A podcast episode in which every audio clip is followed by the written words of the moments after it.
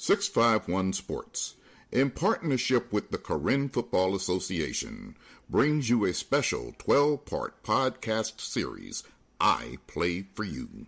Hear the stories of the men and women from the Karen Football Association, each having their own unique story to tell. We invite you for this off the field interview with these athletes and Mike Resendez of 651 Sports.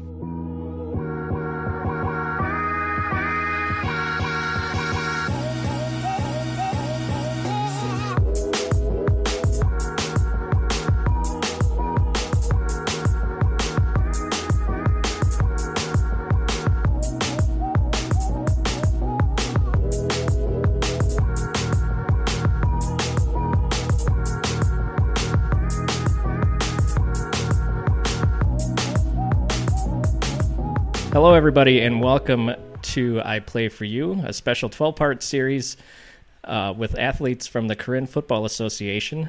This is in partnership with 651 Sports Update and the Karen Football Association. And we have been recording live at WFNU Studios in the Frogtown neighborhood of St. Paul.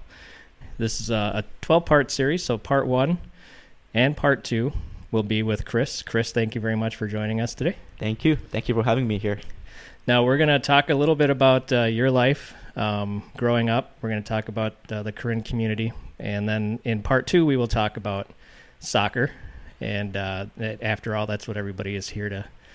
Uh, to get uh, some more information on the Karen Football Association. So, but let's start out. Why don't you introduce yourself to the listeners um, and tell us just a little bit about yourself? My name is Christopher Tunba. Um, I came to the U.S. in in the year of 2000. Um, I uh, attended. I graduated from St. Paul Central High School, and uh, when I graduated, I went to um, St. John's University. Um, and after graduating, I've been I've been in in St. Paul, um, living in St. Paul mostly. All right. And how old were you when you came over in 2000? I came to um, when I first came in 2000. I was uh, nine years old nine years old. So you're a little older. Yes, um, yes. Than some of the, the children that come over. I, um, I, I, was, yes. Yeah. So what? Uh, where did your family come from? Did, was it from Burma or from Thailand? My family came from um, Burma. Uh, we lived in a town called um, Tita. Um, it's, I believe, um, I believe there there were probably about maybe 15 to 20,000 people um, lo- located essentially in that town. So it's probably one of the biggest um, Karen state um, in, in Burma. Okay. Or Karen city in Burma. Sure. Uh, what do you remember most about growing up there? Uh, growing up there, I remember it's very peaceful. We lived right by the river, so my okay. friends and I, we would always go on and out on an adventure um, um, by the river, fishing, you know, hunting, foraging for food, and uh, and um, after school, um, we would we would uh, gather to, gather gather around to play soccer, rain or shine. So right. it's been a it's been a um, a peaceful sort of uh, uh, living environment, um, you know, before the war. So right now, um, some of the the guests I've interviewed um, grew up or lived in a refugee camp for part of their life. Did you ever experience any of that? I I, I did. Um, right in 1996, um, I remember vividly the everybody's one day everybody just started packing. That you know trying to packing to move closer to the border. My dad was in the army. Okay. So he he and his men gathered at um gathered uh, uh in another in another base brigade 4 base and uh, they were trying to gather his men to go to the up to the front line. And i remember that night my my my dad came to my mom be like she he was he was like so you, you guys have haven't packed yet? You know this you know right right when he said that, you know, we started hearing like artillery artillery oh, shell um, coming in, and and uh, so my mom like tried tried to hurriedly, hurriedly pack, and that night we left we left for um, the border, and so after the border, um, we were allowed to enter Thailand, and uh, they they uh, gr- uh, grant us permission to live in the, in the camp for, I, I, believe, a short brief period of time. But I remember I remember um, they the camp that we lived in it was it wasn't safe it was within the range of uh, Burmese artillery um, okay. artillery range. So they move us. They move. They kept move, move, moving us to another another camp, and and I believe that camp was still also in the range of uh, uh, Burmese artillery um, uh, range. So they they finally moved us to a camp called um, Tham Hin Camp, and that's where my fam- my my parents spend um or mom spent uh, and family spent a couple years living Okay. there. Yeah. So, explain to us a little bit how scary is that at that age to hear artillery and have your dad getting ready to head off to the front lines of a war? you know, it was. I still I still have that vivid memory, you know, until today. It Right. it. I think I wasn't as scared. I was more sad having to live, you know, leave my homeland. Sure. So um, I remember uh, we um, we got on on a truck, you know, with with all of our stuff in um, in in this in this one small car. And as we left, I I gaze up I gaze up in the sky and I saw just like like bright you know bright star with like you know hearing you know the bombs goes off every couple min- minutes or so. Right. And so it just, I think I was sad to leave um, a place where I, um, you know, that's all I knew. You know, it's it, you know, and and and it's beautiful. Um, you know, you you wake up in the morning, and you smell fresh air, and uh, uh, you can you can all, all the livestocks, you know, vegetables. We didn't have supermarkets, so everything was just like, right. at the house. So right. just- Everything was fresh and grown right, there. Right, right. That's awesome. Um, now you mentioned that uh, you did some hunting and fishing and forage for food. So um, what uh, w- what kind of fish do you have over there? How how do you um, how would you go about fishing and, and hunting and Um, and what what was easiest to catch and easiest to hunt? Um, easiest to hunt was probably small birds. We have uh um, we have a we all.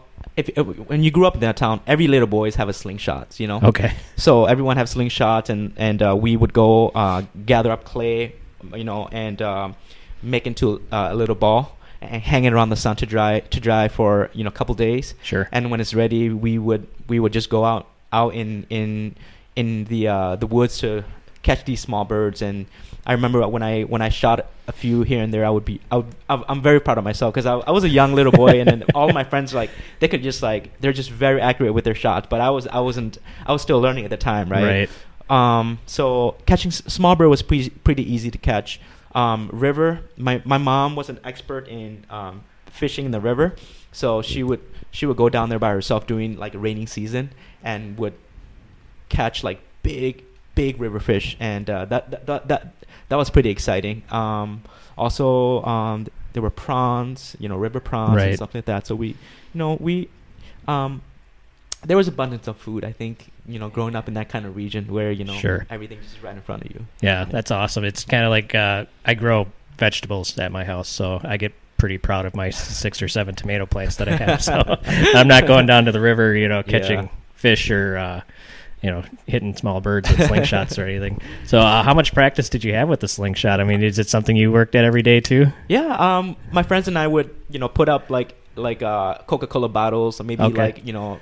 Um, 30 40 yards and we'll just practice you know um, we'll just practice back and forth um, i t- to this day I, I still don't think i'm very good at it but uh, but uh, yeah we you know it was it was something to do definitely something to do you know Right. um, we we uh, it was a small t- it was a smaller town and we just didn't have much to do so we all friends and friends and i were um, always trying to find an activity to do whether you know play sports or hunting and fishing and that, that sort of thing Right, just keeping busy as Keeping little busy, kids do. yep. Uh, what was the schooling like uh, back there? Was it uh, Um, did you have a, a building you went to, or was it a classroom, or We do. Um, so my grandmother was a, uh, a, a English teacher. okay? Um, she grew up in. Uh, uh, don't quote me, but I think I think she grew up in um, To'u with her husband. Um, they were they were they they lived in Burma all their life. You know, they ha- they hold Burmese pass their Burmese paper uh, documents. You know, passport that sort of thing. Mhm.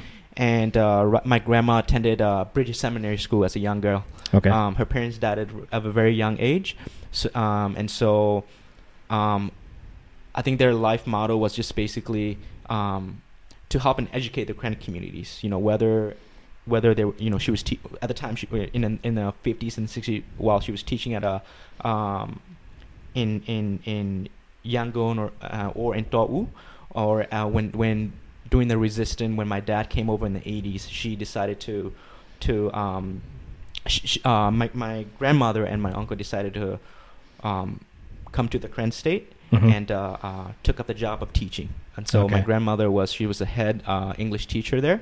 My um, uncle was als- also the head head head English teacher there. So they they played a vital role in in developing leaders, you know, uh, Right. in the communities. And so um, we have high school, uh, um, middle school, elementary, and pre-K. So when I was when I was in Burma, I attended a um, I attended pre-K, and uh, I remember vividly. Um, I had a teacher named um, Dramu Sandra. She was uh, one of the uh, the most influential person that you know that uh, pl- uh, played a played a role in my life in terms of you know giving me a quality education. Sure. Um, and it's also um, that's where I learned my ABCs and you know those those sort of right. things. Yeah. The the Yep. fundamental Yeah, building blocks. Yeah, Yep. yep. So yeah, I, I, I, I went to I went to a pre-K, and then after that, I went I went to uh, kindergarten school, um, kinder, uh, uh, kindergarten with with my classmates from pre-K, Yep. and we um, every single day um, around the morning we will go see the na- sing the national anthem at the at the uh, um, high school, Mhm. and once the national anthem, when we sing the national anthem and pray, then all of us would just would just uh, um, you know rush to go to our, our, our class, uh, you know, Right. our immediate class. So Were you excited to go to school? I was, I Were ya? was, yeah, I was. Um, I think it, it was, um, my city was. I think it was probably one of the. Um, it's got, uh, it, you know, it's Tita by Lule, and in terms of uh, education wise, I think it's probably. Um, a lot of people sacrifice a lot to go to school there. Right. So it's one of those it's one of those places where you have a lot of people who just want to do well in life and Sure. want to want to help their their community members. So they uh, you know school was taken very seriously for some people Right. and, and and within my immediate family you know we take education very seriously so i think i do enjoy going to school um, every morning and um, meeting my classmates and you know having you know your your normal recess recess Right. and eating, eating eating my packed lunch with all my classmates so right. it's been I, I, I think I remember really at the time that I do enjoy go- going to school. Pretty Right. much. Yeah. Yeah, so they, you know, uh, that would pretty much mirrors what life is like, you know, here at the same age. Mhm. You know, everyone, you know, you head to school, you spend the day with your classmates, you know, you're happy to be there, and then you. The only thing back. is we don't have busing system. oh, sure, Yeah, yeah. everything is was just- it a, a long distance from where you were? a couple miles, a couple miles. Was it? But my my the high school was like right in front of my house, Okay, but uh my um elementary school was a bit a bit of a further walk. okay, all right. uh, let's talk a little bit about um, life in the refugee camp. Uh, what you remember from that? You said you moved twice uh, to get out of the the range of the artillery, which I I couldn't imagine what that would be like. Um, you know, not only to move out of your your hometown once, but to move twice after that. But uh, when you finally got settled down with your family, who was with you, and and what was life like there? Um, my grandmother was there. Um, my grandmother, my mother, my sister, two sisters. Um, my dad was in the front line with his Right. with with his with his um with his men. Um, um, and uh, grandmother also, you know, she's she's very busy. You know, she's trying to educate the the people, the kids Right. that didn't didn't have access to education. So she was instrum- instrumental in starting a um you know a school at the at the refugee camps, and that school still today Oh, um, nice. um, still operating and, and uh, you know educating you know young young kids. right? Is it named after her yet? Uh, no, no. yeah. So um, life life in the rev- it was it was hard. Um, at the beginning, my my sister contracted. Um, she was pretty sick. Okay. She was pretty sick and uh, needed she needed to be transported into Thailand to get treatment. Otherwise, um, otherwise she probably wouldn't wouldn't have survived. You know. Okay. So um, we were very, we were very grateful. Life in the refugee camp, in terms of um, daily life, we didn't have good access to to water. ne- wa- You know, your basic necessity. There wasn't any grocery store. Um, um, li- li- living condition was horrible in the beginning. Um, there was just so many people that were sick, and uh, every single day you'll you'll see um, black black smoke go up goes goes up in the air, and that that meant when when the black smoke goes up in the air, it just that someone passed away. Okay. So you see, it was it was it was like a, at the beginning it was like a daily thing sure. due you know due to laxness of um, uh, water, food, and uh, uh, medic- medical. So uh, it, it, it was kind of a norm. Um, I I I do try to keep myself busy, you know, by playing soccer with friends um, Right. by the by the stream, and um, just to, just to keep um, to keep passive time. Um, uh, I I didn't I didn't stay at the refugee camp long. My parents um, I don't know if it's if it's gender thing, but for whatever reason, my mom wanted me to, to you know, get get a good education. Mhm. So she sent me to um, uh, uh, uh, Thai school in Kanchanaburi, um, Thailand. okay. So I went there. Um, I I went there as a young boy. I felt very guilty as a young boy. You know, having been been been sort of, you know, granted the opportunity to go live in an area where you know you get you know, you know, it just it's just more developed and you know you have more um, uh, more chance more chance and, and, and opportunity. sure. So um, you know, having to leave my grandmother and my sisters and friend behind, and uh, you know, getting this opportunity, I was happy, but at the same time, I was um, I I was I was sad for a long time. Just you Sure. know.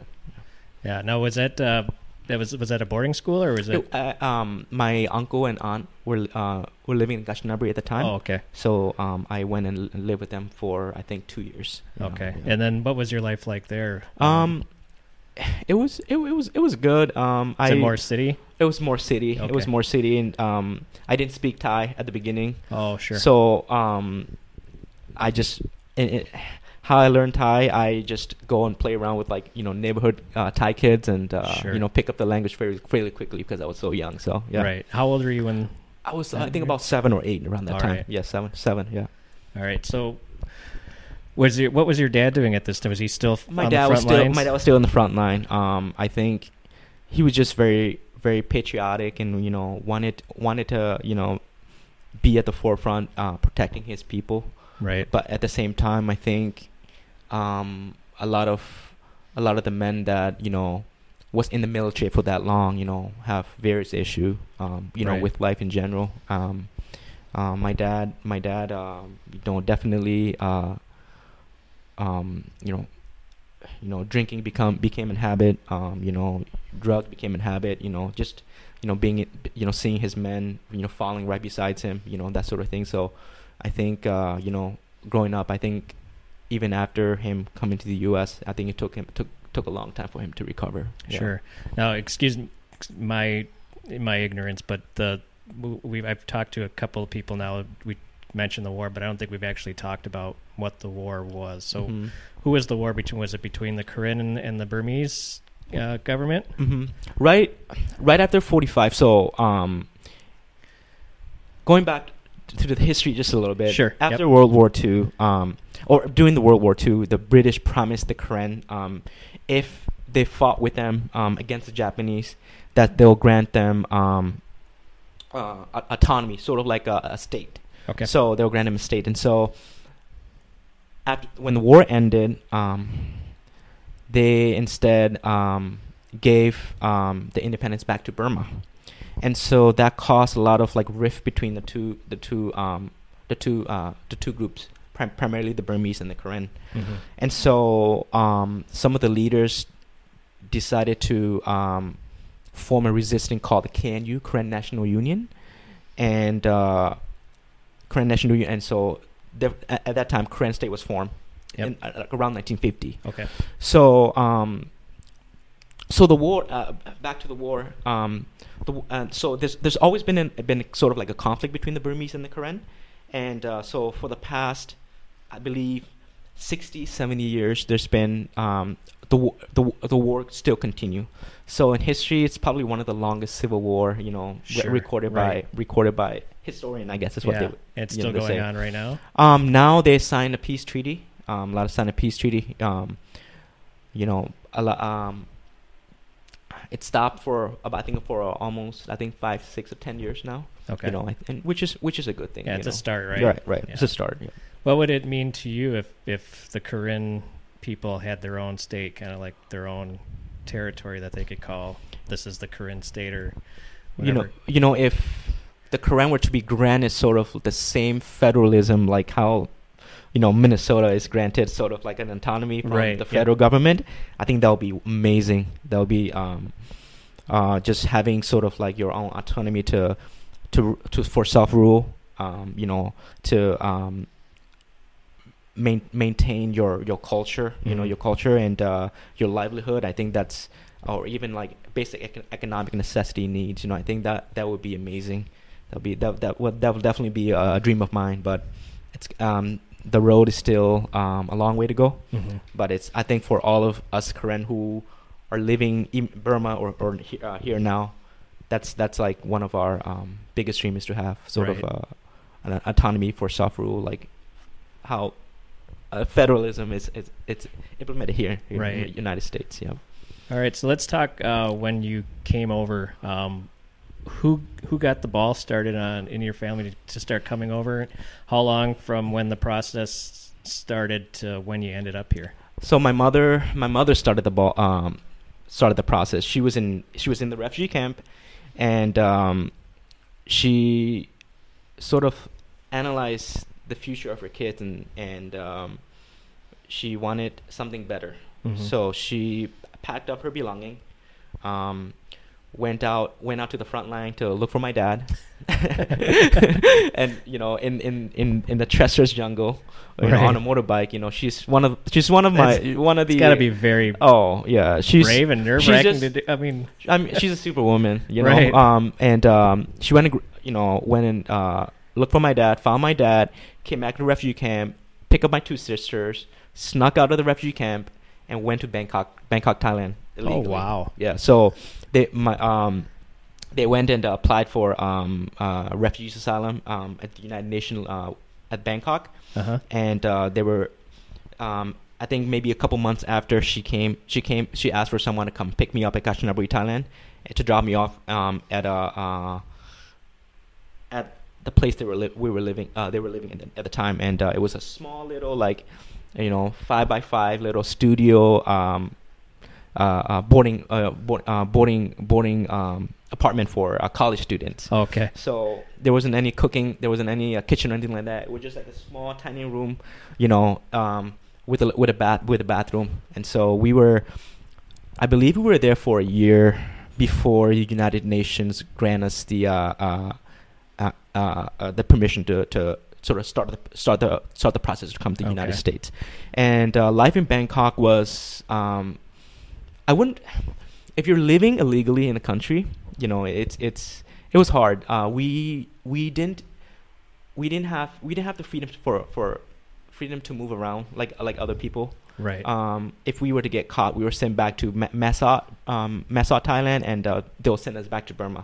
And uh, you know, God forbid, I don't know what would have happened to us. You know, and uh, I remember vividly like uh, there will there will be raids like immigration raids um, and, and at the uh, uh, condo, and uh, people did get caught.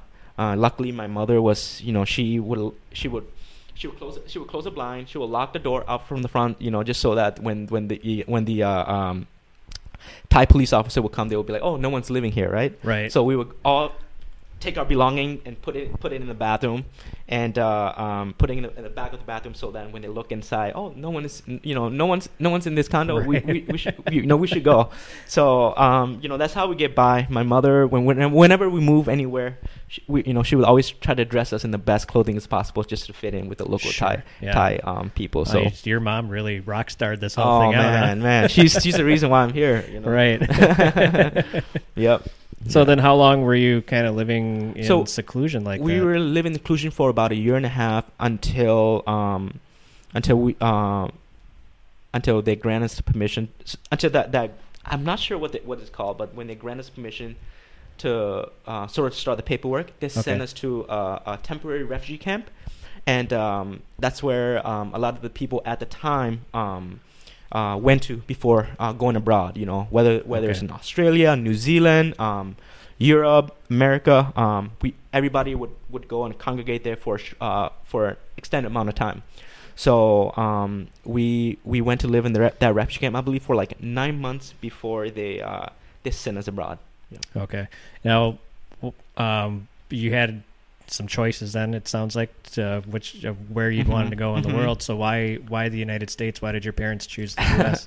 I I honestly, um, you know, I'm not trying to brag here, but I think I try, I did try to advocate to come to here. did you? I did. I was pushing hard. I was like, I was like, my my dad wanted to go. My dad wanted wanted to go to I think New Zealand, Okay. and and I was like, nope. I I I I, I want to go to the United States. So what I, was it about the U.S. that made you Um, want to I come just, here? Was it um, stuff you heard or just just, stuff I heard from friends, and and um, you just at the time, uh, you know, U.S. was you know, I think a lot of a lot of young kids and and and even I think adults look up to you know that this country you know at the time. Right. Um, so you know, I I heard that you know we have good access to education, and if not, you know, you know you can also al- always find find something to do or work. You know, so yeah. Yeah.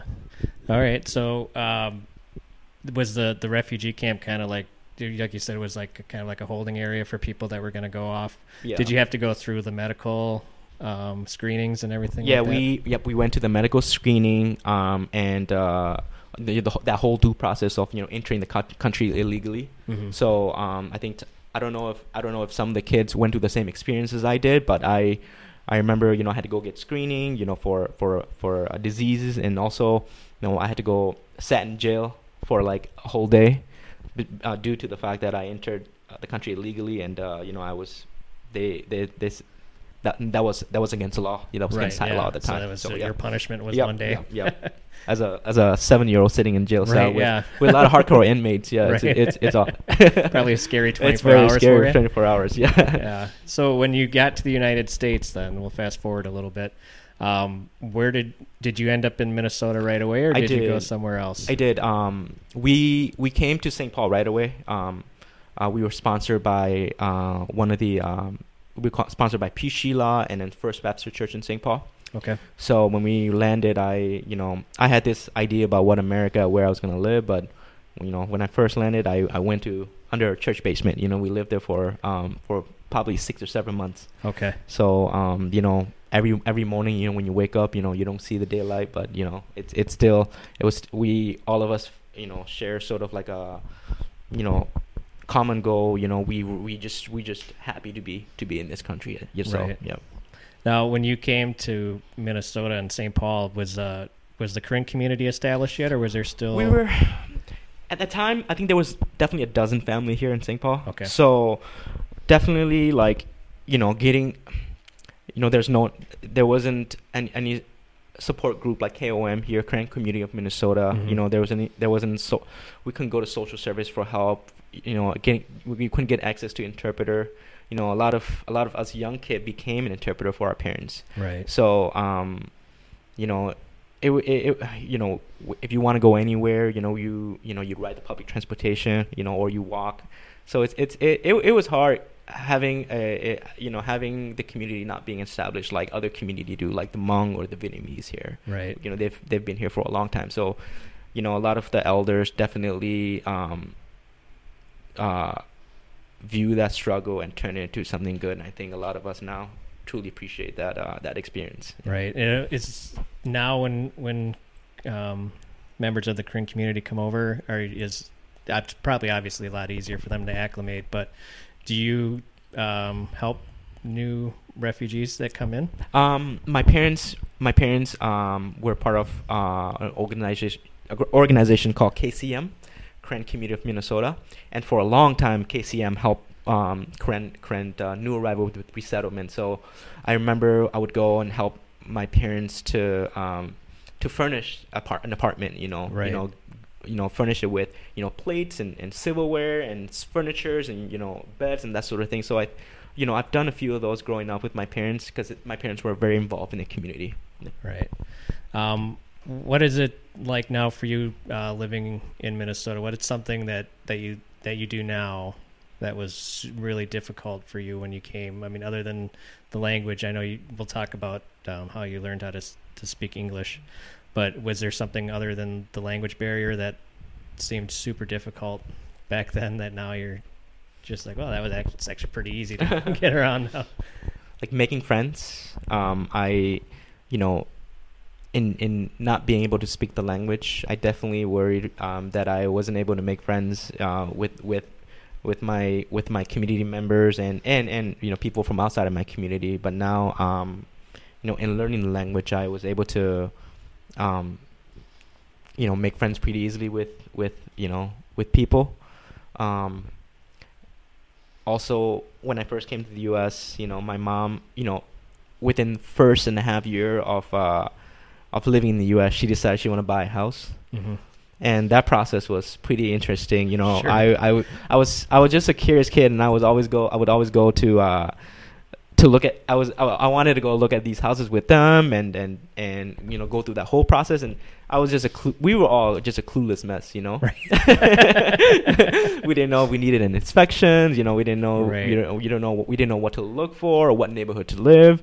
And um, you know the the current house we we that that house that we bought we ended up selling it selling it um this past year Oh, okay. or th- this with, with, with this year and we um we bought a house and I was my I represented my parents as a realtor as a realtor Oh, selling really? the house Nice. and also I um I found I found I, we we bought them uh, they bought another home and I also represented them as as their realtor Oh. so you know that you know it, that, it, it, it's a big change you know Sure. we we we definitely knew what to look for you know what neighborhood to live in um you know and that sort of thing so it's it's it's a big change from you know first arriving in the US Right. and versus like now we definitely know what we want for our family yeah. No worry. Did you have your real real estate license now? I Is do. that what you I do, do. for a living? I do have a real estate license. It's, it's one of my one of the couple couple jobs that I do on the side. Yeah. Oh, okay. Um, well, what's your what do you what do you do? Uh, I do. mainly? I do. or um, everything you do, I guess. I do. I do. I do um, court and uh, medical interpretations. Okay. I also do like part time con- cons- uh, consultant on the side. Yeah. Okay, so Yeah. you give back to your Yeah, I do. right I do away, on on a daily basis. Yeah. That's cool. That's at- really yeah. awesome. That that was that was my goal after graduations, and I felt like I did accomplish that. Yeah. Oh, that's really cool. Yeah. So, um, so when as young kids, so you said you, you learned Thai when you moved to Thailand. Mhm. Um, did you feel like you would be able to learn English pretty quick? Um, I felt that, but in in coming here, I think the English language is probably one of the most difficult language to learn. it's very difficult. Yeah, It's probably one of the for most a difficult- native yeah. English speaker. Yeah. They still get. I I speak um I picked up Burmese by watching by watching um Burmese movie Okay. and hearing my parents speak and I can I can kind of uh, formulate the you know words and vocabs but and I so I speak fluent you know Karen I can I can still speak Thai um conversationally I can speak you know Burmese um but in, the English language is it's probably one of one of for me you know one of the most difficult language to learn Yeah. Now, were you allowed to speak English at home uh, when you were Uh, growing up?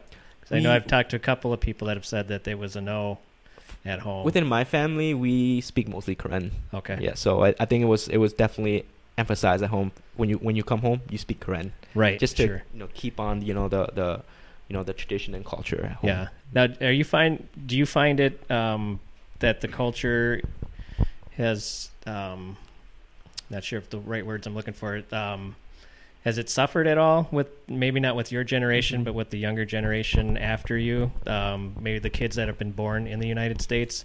Is there a gap in culture now? I think definitely there's definitely a gap between um us first uh, um us um those of us that came with our parents and those those of us that were born here. Um, I see that uh, with a lot of a lot of the kids, you know, they refuse to speak the language, you know, and uh, uh, they refuse to speak the language. I don't think, in terms of like identifying, you know, who they are, um, you know, as a Karen, I think might be difficult. That might be that might be that will in the future be be difficult process for them. I think Sure. not understanding their history, their roots, you know, you know, um, what they what they eat at home. You know, I think I think it's gonna it's gonna be a, a an issue that most of us young people uh, s- sort of like you know tackle tackle in the future. Right. Now, is that is that something else you want to try to help? Uh, definitely the younger generation definitely. i i think you know going to college was definitely something for me to give back to my parents. Um i went uh, you know they they sacrificed so much for me to be to be to come to this country and then you know get get the best education right? But i think now it's more of like what what am i interested in and what do i want to do? And i think the food scene has been one of like my um one of my um you know one of my biggest dream is to to uh, to represent the Karen Karen Burmese identity here in Minnesota. Sure. When you go, I think when you go to uh, any restaurant here in, in, in, the Twin Cities, and when you mention the the the uh, uh, dish called pho, you know uh, you can you people will identify that dish with Vietnam, right? Right. It's yeah, from was gonna originally say, from yeah. Vietnam, and so um, I definitely want to. Um, there's many of us here. There's over ten thousand um, Karen here in the Twin Cities, and I definitely want to represent our culture through food here in the Twin Cities area. And so when some when a young kid take their friends to this restaurant maybe that I might you know I might open up in the near future and they they, they would name you know le, what what le peto is is a tea leaf salad right Okay. that's a dish that would originate from Burma okay. so I, I, I definitely want to um, sort of you know um, represent my culture in that way maybe through Sure. through food you know through cuisine so yeah, I don't think there's a Karen restaurant in the Twin Cities, is there? There, there, um, there is, but I think, I think people are afraid to, um, people are afraid to do something different. Okay. So a lot of the time, people just open the Karen restaurant with Thai food on their menu. Oh, okay. So, Right. Yeah. No. There's a there's a diff. What's the the difference between the the two cuisines?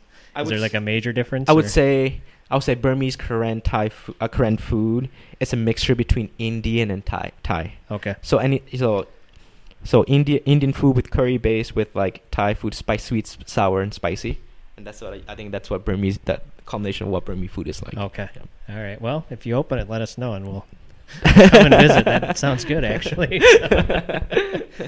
All right. So that is uh, the end of part one. Uh, thanks for joining us, Chris, on this No problem. um, Thank you. interview. Um, in part two, we'll come back and talk uh, a lot about um, your high school uh, soccer playing career and uh, school in general, and then what it's like for you with uh, the Karen Football Association. Thank you so much. I, thanks for having me here.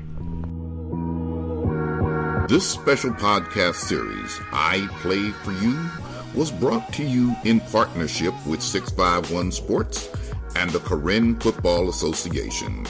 For more information about the Karen Football Association, visit KarenFA.com or for more information about 651 Sports, go to 651sports.com. This series was recorded at the WFNU studios in the Frogtown neighborhood, St. Paul, Minnesota.